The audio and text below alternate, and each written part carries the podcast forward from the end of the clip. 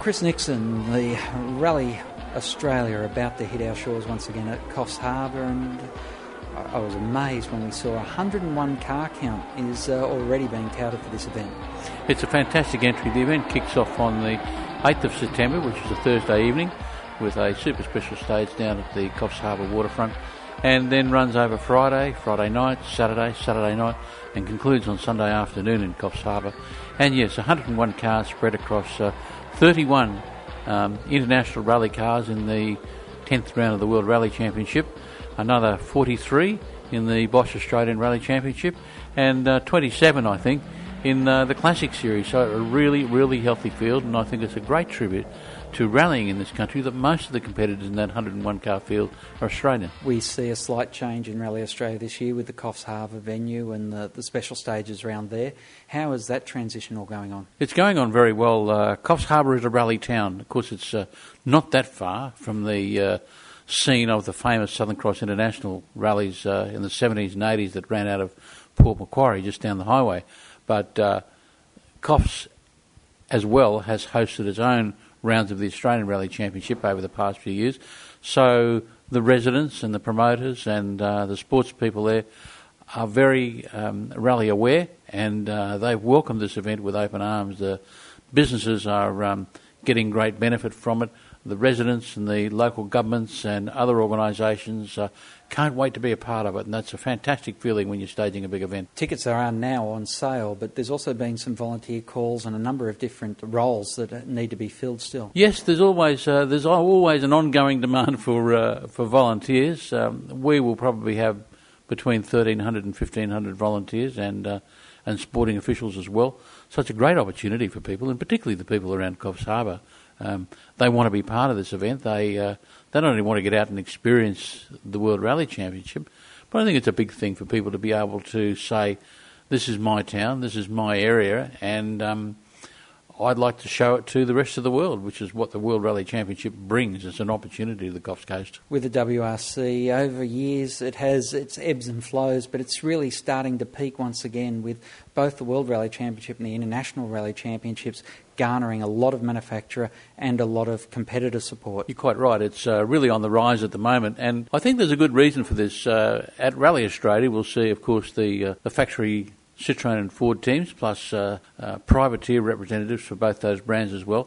There'll also be uh, a privateer team representing Mini, which has joined the World Rally Championship this year. And the big news in the World Rally Championship has been the announcement by Volkswagen that it's coming back in. It's um, called off its uh, Dakar Rally uh, raid adventures in South America. It's going to put all its resources now into the WRC. It's already running uh, tentative forays and selected rounds in Europe. it's going on to run more of those in uh, 2012. And from 2013, when we hope the World Rally Championship returns to Australia in the Coffs Coast, there will be a full works Volkswagen Polo uh, WRC team, which is tremendously exciting. So, what's behind this? Well, I guess if you look at what happen- what's happening, for instance, in the Australian car market and why Rally has got a, a good future here, both with the domestic championships and the international championships people in Australia are getting out of big cars. They're getting out of the traditional big cars. They're going into the smaller, more compact, um, more economical and better value cars that are coming in from uh, Europe and Asia. That that shift, if you like, is quite well represented by the fact that the WRC is running Ford Fiestas, um, Citroen DS3s, which are a, uh, a, small hatchback, a premium model in this country, but in um, but in Europe not so premium. Uh, the Mini Countryman, little four wheel drive wagon, and of course the Volkswagen Polo, the World Car of the Year. So rallying all of a sudden is becoming extremely relevant, and I like to say it's not only the Grand Prix of gravel, but we are looking at uh, motorsport where you're in real cars, that is, cars that look like the cars that we drive on the road, even if they're uh, highly developed under the skin, and you're driving on real roads. You're not driving on some sanitised circuit where every corner is the same on every lap. You're driving on uh, on real roads, shire roads and forestry roads that are closed specially for the duration of a special stage, um, you can go and drive those roads after the stage is open again, and if you like, um, you know, know what it like, know what it felt like for the rally drivers. So real cars and real roads, and I think it's it's a real championship. You can get up close to rally.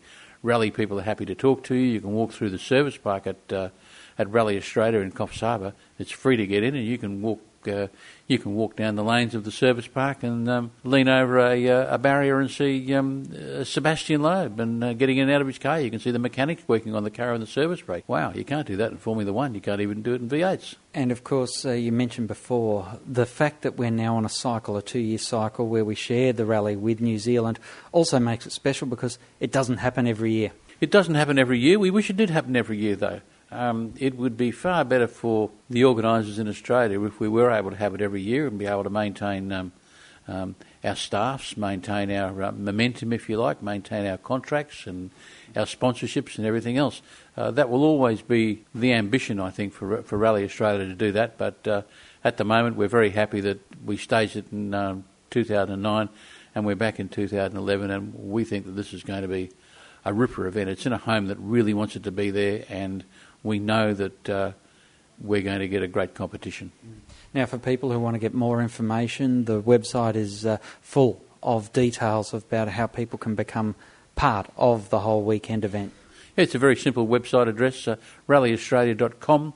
From that website, you can also uh, find the link to Ticketek, where you can buy tickets online, or you can buy tickets uh, also over the telephone at Ticketek. And uh, in various parts of the country, there are retail outlets for uh, Ticketek tickets, so you can um, you can buy them there as well. So it's easy to get to Rally Australia. Um, there is a variety of um, spectator points available during the day and every night. Um, each day has at least one spectator point out in the uh, in the rural stages, out in the countryside. Um, tickets to go to individual stages are as little as $15, but the most popular ticket so far has been $99, which is a full event pass which lets you get to the daytime stages out in the countryside and every night the super special stage around the uh, Coffs Harbour jetty precinct. So um, there's plenty to do, and the great thing about the rally at Coffs Harbour is that, that uh, wherever you stay, you haven't got far to drive to go to a special stage within 40 minutes, probably you can be at any special stage.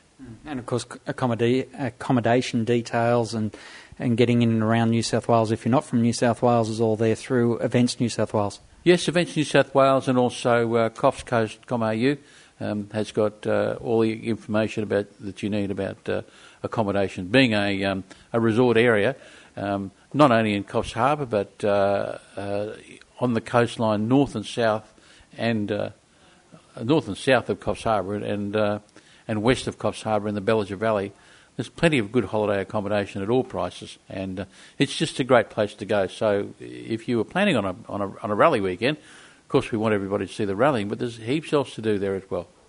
And any uh, sort of tip you'd like to give us? Any tip? Well, well I, for the race. I think it's going to be a cracker rally. Um, uh, the scenario is this: in 2009, uh, Sebastian Loeb um, was the first to finish and was provisionally ordered, um, awarded the rally win.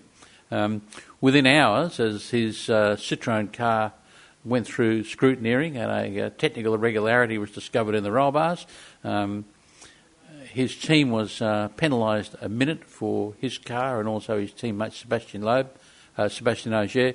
It pushed Loeb down the order in the win post event went to Mikko Hirvonen in the forward. So Hirvonen comes to Australia as the defending champion. Sebastian Loeb has surely got something to prove in Australia. Not only that, um, he is leading the World Championship at the moment. Um, if he continues to uh, win, if he wins in Australia, as he must want to, he will be very close to clinching his eighth World Championship in a row on four wheels. Now, nobody else has done that we all think about Michael Schumacher being the greatest world champion.